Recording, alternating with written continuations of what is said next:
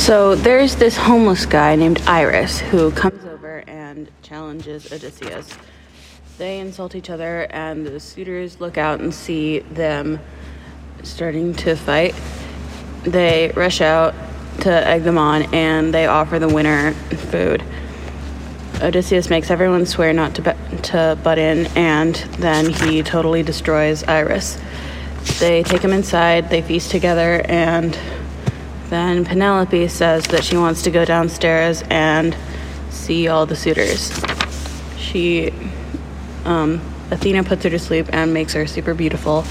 She goes down and everyone loves her, talks to her son, then she talks about her husband and says that all the suitors are terrible.